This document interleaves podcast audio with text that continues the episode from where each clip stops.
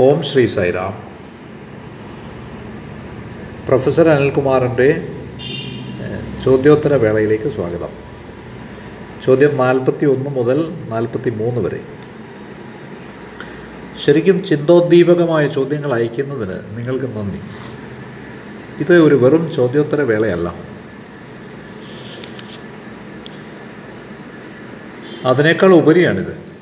ഓരോ ചോദ്യവും നമ്മുടെ ഹൃദയങ്ങളുടെ അഗാധതകളിലേക്ക് ഊളിയിട്ട് അവബോധത്തിന്റെ ജ്ഞാനത്തിന്റെ മുത്തുകൾ പരതിയെടുക്കുന്നതിന് നമ്മെ സഹായിക്കുന്നു. ആയതിനാൽ ഒരു ചോദ്യോത്തര വേള ഏറെക്കുറെ ഒരു ആധ്യാത്മിക ചർച്ച തന്നെ. ആകപ്പാടെ അതൊരു തരം ആധ്യാത്മിക അന്വേഷണമാണ്. അതിനാൽ ഇതിൽ താല്പര്യം കാണിക്കുകയും നമ്മുടെ എല്ലാവരുടെയും പ്രയോജനത്തിനായി കൂടുതൽ കൂടുതൽ ചോദ്യങ്ങൾ അയക്കുകയും ചെയ്യുക. ചോദ്യം നാൽപ്പത്തി ഒന്ന് ശരി ഇന്ന് കാലത്ത് ഞങ്ങൾക്ക് ലഭിച്ച ചോദ്യം ഇതാണ്. മനസ്സ് നിശ്ചലമായിരിക്കുമ്പോൾ ഞാൻ ധ്യാനിക്കാനിരിക്കുമ്പോൾ ഈ നിശ്ചലതയെപ്പറ്റി എന്നെ ബോധവാനാക്കുന്നത് പ്രജ്ഞയാണോ അതോ ഇന്ദ്രിയ അവബോധം ഉളവാക്കുന്ന മനസ്സോ? ഞാൻ ഈ ചോദ്യം മനസ്സിലാക്കുന്നത് പ്രകാരം. ഞാനിതിങ്ങനെ പറയാം. ഞാൻ ഒരിടത്ത് ഇരുന്നിട്ട് നിശ്ചലനായി ധ്യാനിക്കാൻ ശ്രമിക്കുമ്പോൾ ഈ നിശ്ചലത അനുഭവിപ്പിക്കുന്നത് ആരാണ്? ഈ പ്രജ്ഞയ്ക്ക് അഥവാ കോൺഷ്യസ്നെസ്സിന് എന്താണ് സാക്ഷിയായുള്ളത്? ഈ നിശ്ചലത അറിയുന്നത് ആരാണ്?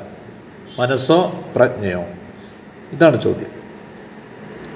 ഇത് തീർച്ചയായും വളരെ നല്ല ചോദ്യം തന്നെ. ഞാൻ ഇതിന് മറുപടി തരാൻ ശ്രമിക്കട്ടെ. രണ്ട് പേരുണ്ടെങ്കിൽ ഒരാൾ അപരനെ കാണുന്നു. ലളിതമായ ഉദാഹരണം. അവിടെ ഇരിക്കുന്ന നിങ്ങളെ ഞാൻ കാണുന്നു.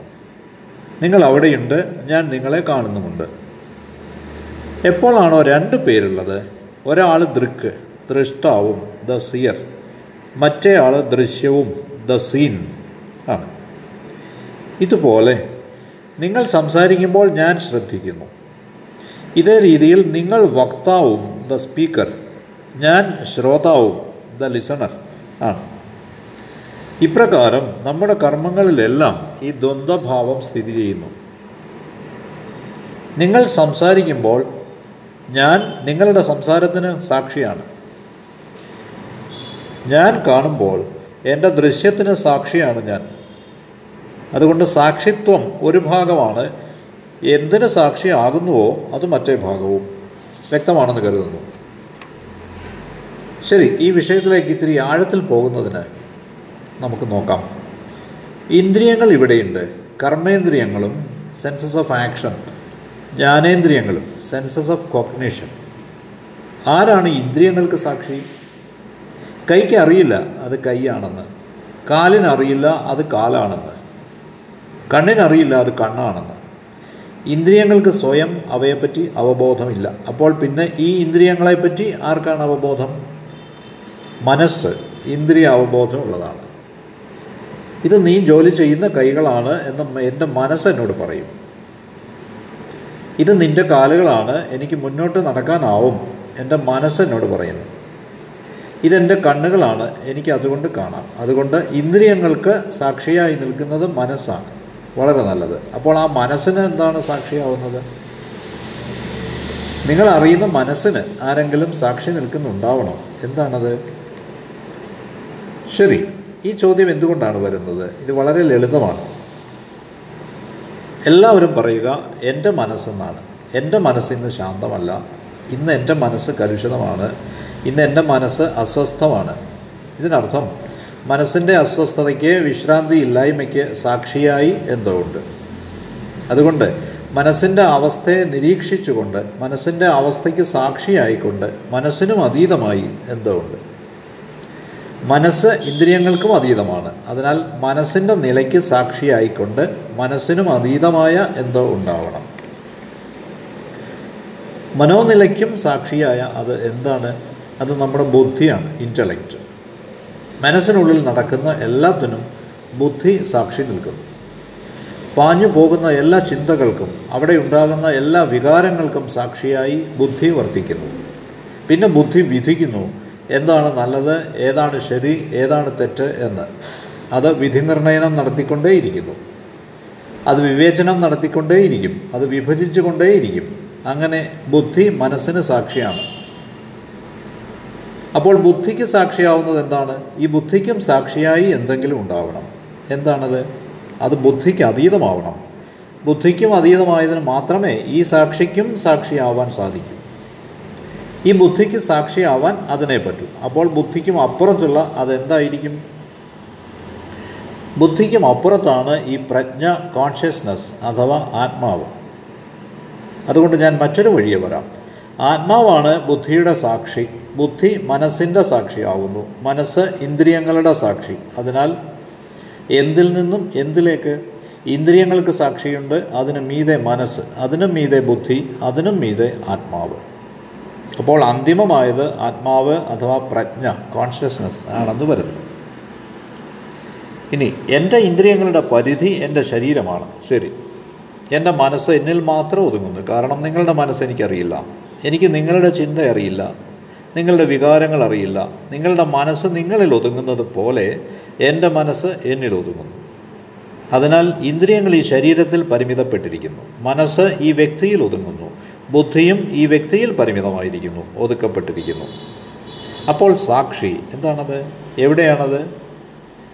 ഇപ്പോൾ അധികമായ ചിന്ത ഇതാ വരുന്നു. എന്റെ സുഹൃത്തുക്കളെ ഈ സാക്ഷി എല്ലാത്തിനും സാക്ഷിയാണ്. നിങ്ങൾക്ക് മാത്രമല്ല ചുറ്റിലുമുള്ള എല്ലാത്തിനും. ഓരോരുത്തർക്കും സാക്ഷി ഒന്ന് തന്നെ. ഞാൻ നിങ്ങളോട് സമർപ്പിച്ചതുപോലെ ഇന്ദ്രിയങ്ങൾ വ്യത്യസ്തം മനസ്സ് വ്യത്യസ്തം ബുദ്ധി വ്യത്യസ്തം. എന്നാൽ ഈ സാക്ഷി നിത്യസാക്ഷി നമ്മുടെ ആത്മാവ് നമ്മുടെ പ്രജ്ഞ എല്ലാവരിലും ഒന്നാണ്.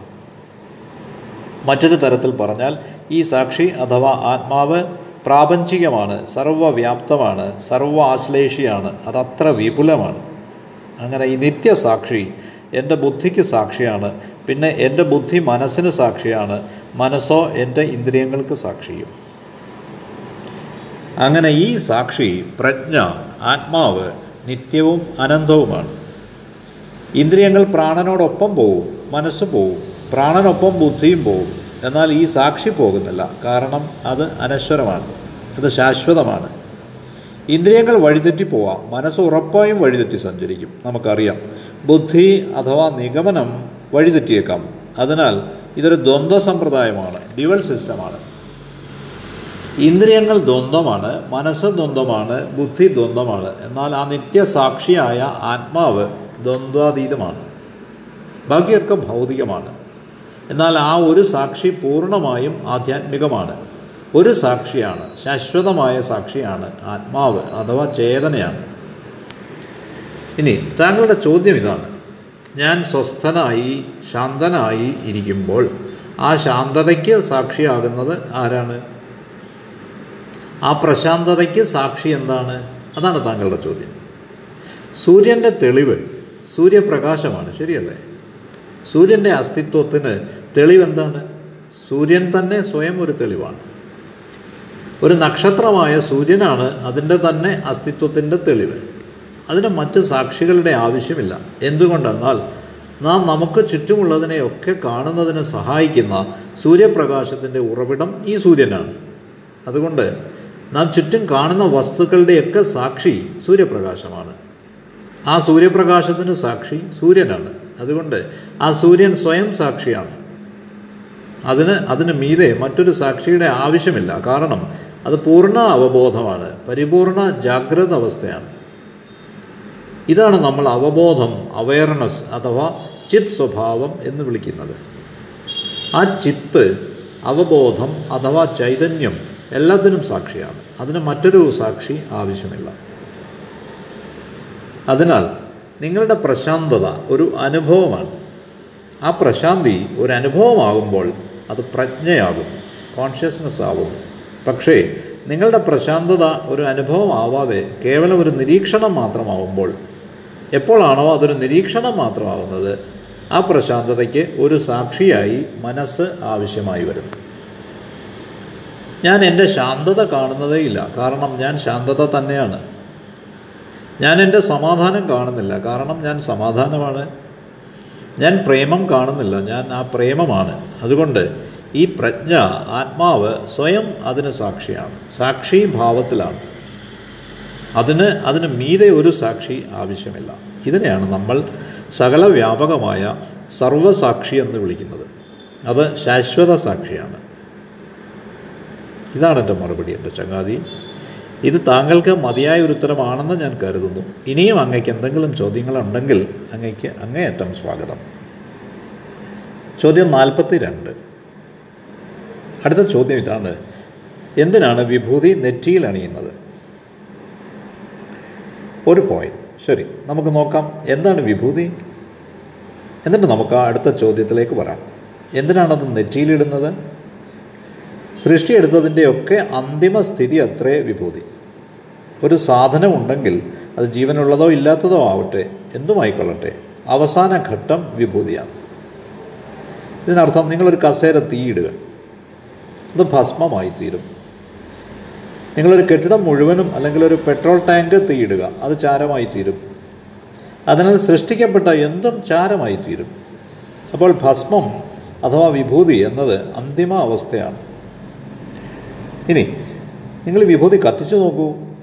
എന്ത് സംഭവിക്കും? അത് വിഭൂതിയായി തന്നെ തുടരും. മറ്റെല്ലാം വിഭൂതിയായി തീരും. എന്നാൽ വിഭൂതിക്ക് മറ്റൊന്നും ആവാൻ കഴിയില്ല. കാരണം അത് അന്തിമാവസ്ഥയാണ്. സൃഷ്ടിക്കപ്പെട്ടതിന്റെ അവസാനത്തെ ഘട്ടമാണത്. ചലിക്കുന്നതോ ചലിക്കാത്തതോ ആവട്ടെ സചേതനമോ അചേതനമോ ആവട്ടെ എന്തുമായിക്കൊള്ളട്ടെ സൃഷ്ടിക്കപ്പെട്ടതാണോ അത് മാറ്റമില്ലാത്ത ഭസ്മമായി വിഭൂതിയായി പരിണമിക്കും. ആവർത്തിക്കട്ടെ മാറ്റമില്ലാത്തത് ചേഞ്ച്ലെസ്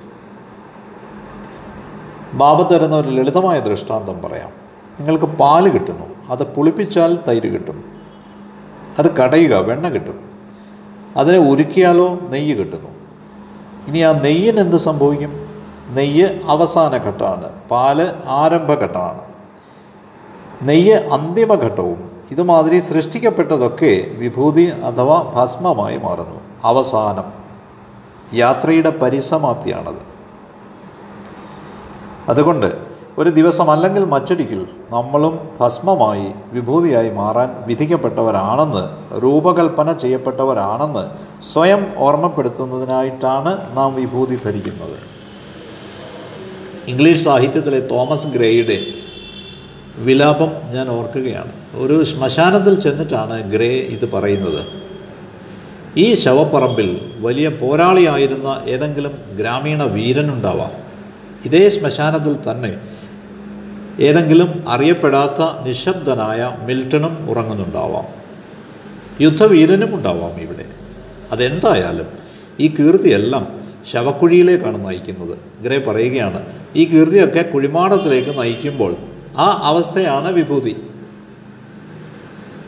ഞാൻ എന്റെ അവസ്ഥ എന്റെ ഉദ്യോഗം എന്റെ സ്വത്ത് എന്റെ സ്വാധീനം എന്റെ വ്യക്തിത്വം നിങ്ങൾ അവകാശപ്പെടുന്നത് എന്തിലും അഭിമാനിച്ചേക്കാം. അന്തിമമായി അതൊക്കെ വിഭൂതിയിൽ അഥവാ ഭസ്മത്തിലാണ് ചെന്നെത്തുക.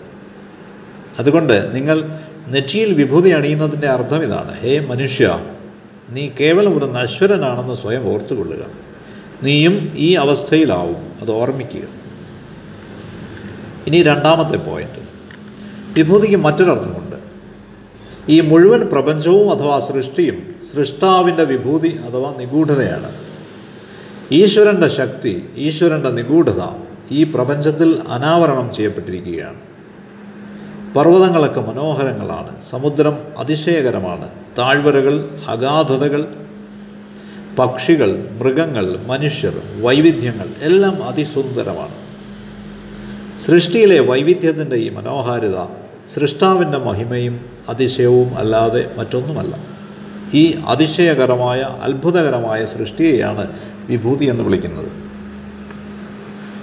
സൃഷ്ടി സൃഷ്ടികർത്താവിന്റെ വിഭൂതി അവിടുത്തെ രഹസ്യം വെളിപ്പെടുത്തുന്നത് പോലെ തന്നെ നാം നെറ്റിയിൽ അണിയുന്ന വിഭൂതിയും നമ്മോട് പറയണം ഹേ മനുഷ്യ നീയല്ല ഇതിനൊക്കെ ഉത്തരവാദി. ഇതിനെല്ലാം ഉത്തരവാദി നിന്നേക്കാൾ വലിയ നിനക്കുപരിയായുള്ള മറ്റാരോ ആണ്. നീ അവകാശപ്പെടുന്നതിനൊക്കെ നീ വീമ്പിളക്കുന്നതിനൊക്കെ നീ അഭിമാനം കൊള്ളുന്നതിനൊക്കെ ഉപരിയായി മറ്റു കാര്യങ്ങളുണ്ട്. നിന്റെ മഹിമ നിന്റെ കീർത്തിക്ക് പിന്നിൽ നിനക്കറിയാത്തൊരു രഹസ്യമുണ്ട്.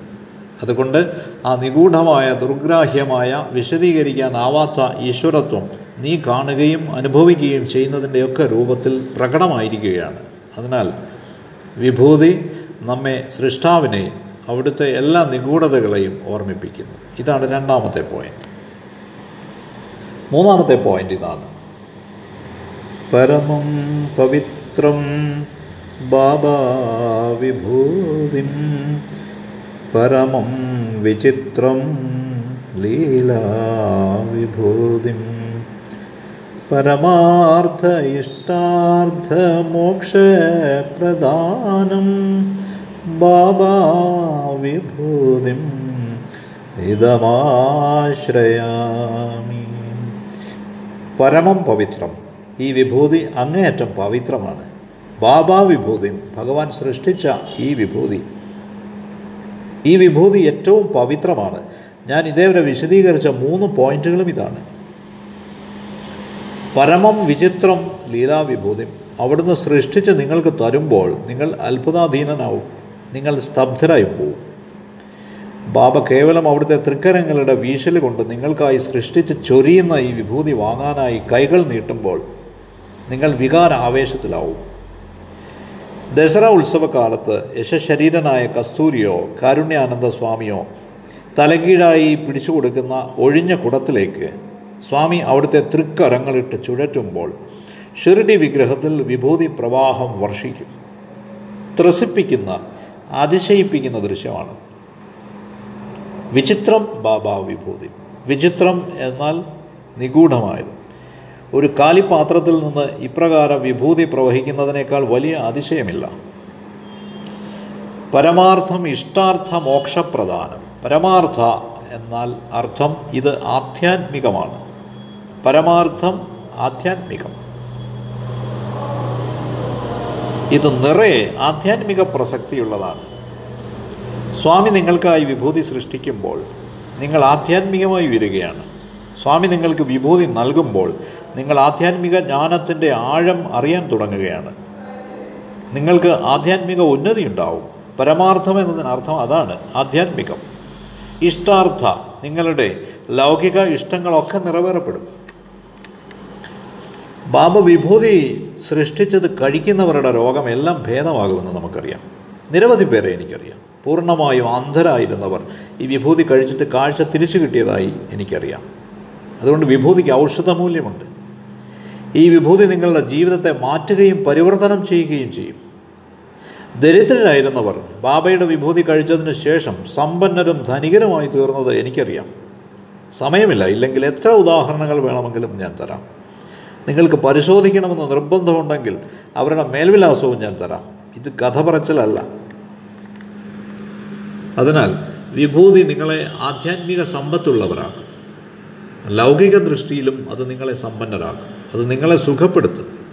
നിങ്ങളുടെ രോഗങ്ങളെല്ലാം നിങ്ങളുടെ ആഗ്രഹങ്ങളെല്ലാം വിഭൂതിയാൽ നിറവേറ്റപ്പെടും. പരമാർത്ഥ ഇഷ്ടാർത്ഥ. പരമാർത്ഥ എന്നാൽ ആധ്യാത്മികം. ഇഷ്ടാർത്ഥ ആഗ്രഹങ്ങൾ. മോക്ഷപ്രദാനം. അല്ലെങ്കിൽ മോക്ഷപ്രദാതം. അന്തിമമായി അത് മോക്ഷം രക്ഷ മോചനം അനശ്വരത്വം പ്രദാനം ചെയ്യും നൽകുന്നതാണ്. അതുകൊണ്ട് വിഭൂതി നിസാര വസ്തുവല്ല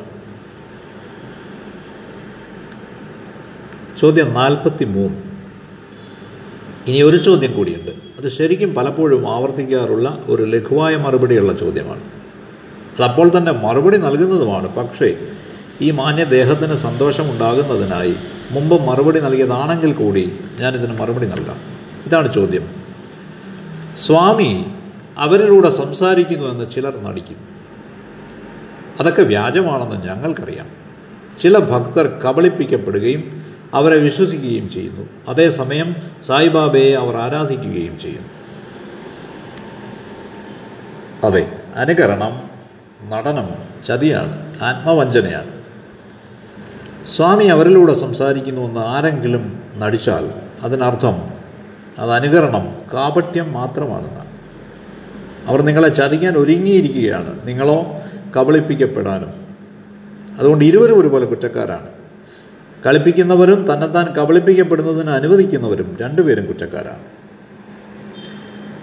അവിടത്തേക്ക് വേണ്ടി സംസാരിക്കുന്നതിന് സ്വാമിക്ക് ആരെയും ആവശ്യമില്ല. ഇല്ല. എന്തുകൊണ്ട്? അവിടുന്ന് പുറത്തല്ല. ഞാൻ നിങ്ങളോട് സംസാരിക്കുന്നതിന് കാരണം ഞാൻ നിങ്ങളിൽ നിന്ന് അകലെ ആയതുകൊണ്ടാണ്. അതുകൊണ്ട് നിങ്ങൾ കാണുന്നതിൽ നിന്ന് നിങ്ങൾ കേൾക്കുന്നതിൽ നിന്ന് നിങ്ങൾ വ്യത്യസ്തനായിരുന്നാൽ നിങ്ങൾക്കൊരു ഏജൻസിയെ പ്രതിനിധിയെ വേണം. എന്നാൽ ബാബ നിങ്ങളുടെ ഉള്ളിലിരിക്കുമ്പോൾ എന്തിനാണ് അവിടുത്തെ പ്രതിനിധീകരിച്ച് സംസാരിക്കാൻ മറ്റൊരാൾ? സ്വാമി അവിടുത്തെ ദിവ്യ ശൈലിയിൽ അവിടുത്തെ സങ്കല്പത്താൽ അവിടുത്തെ സന്ദേശം നിങ്ങൾക്ക് നേരിട്ട് നൽകും. നിങ്ങളെ സംബന്ധിച്ചത് അത് മനുഷ്യ സങ്കല്പമാവും ഉൾവിളിയാവും ഇന്നർ വോയിസ് ആവും. അതിനാൽ സ്വാമി തന്നിലൂടെ സംസാരിക്കുന്നു എന്ന് വീമ്പിളക്കുന്നവരെ നാം ശ്രദ്ധിക്കേണ്ട ആവശ്യമില്ല. അത് നൂറ് ശതമാനവും പച്ചക്കള്ളമാണ്. അവരുടെ ഇരയാവാതിരിക്കുക അതെ ചില ഭക്തർ കബളിപ്പിക്കപ്പെടുകയും അവരെ വിശ്വസിക്കുകയും അതേസമയം സായിബാബയെ ആരാധിക്കുകയും ചെയ്യുന്നു. അവർ കബളിപ്പിക്കപ്പെടുന്നെങ്കിൽ അത് അവരുടെ തെറ്റാണ്. അവർ ഇക്കൂട്ടരെ വിശ്വസിക്കുന്നെങ്കിൽ അത് അവരുടെ കുറ്റമാണ്. അപ്പോഴും അവർ സായിബാബയിൽ വിശ്വസിക്കുന്നത് അർത്ഥശൂന്യമായ കാര്യമാണ്. ഇതിനർത്ഥം എന്റെ പിതാവ് ഇവിടുണ്ട് ഞാൻ മറ്റൊരുത്തനെയും അച്ഛനെന്ന് വിളിക്കുന്നു. എന്റെ അമ്മ ഇവിടുണ്ട് മറ്റൊരുത്തിയെയും ഞാൻ മാതാവെന്ന് വിളിക്കുന്നു. എനിക്ക് വട്ടാവും അഥവാ മനോരോഗം. അതുകൊണ്ട് അത്തരം ആളുകളാൽ വഞ്ചിതരാവാതിരിക്കുക ശ്രദ്ധിക്കുക ജാഗ്രതയുള്ളവരാവുക. ഇതാണ് ഞാൻ നേരത്തെ തന്നെ നൽകിയ മറുപടി. ഇത്രയും മതി ഇപ്പോഴത്തേത്. നമുക്ക് വീണ്ടും കാണാം. സായിരാം